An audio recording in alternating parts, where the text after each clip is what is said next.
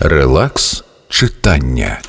Як я вже говорила тобі до цього, найкраще це запастися терпінням і чекати, чи не втрачати надії і розплутувати заплутані нитки одну за одною. Як безнадійна не була б ситуація, кінець у нитки завжди десь є.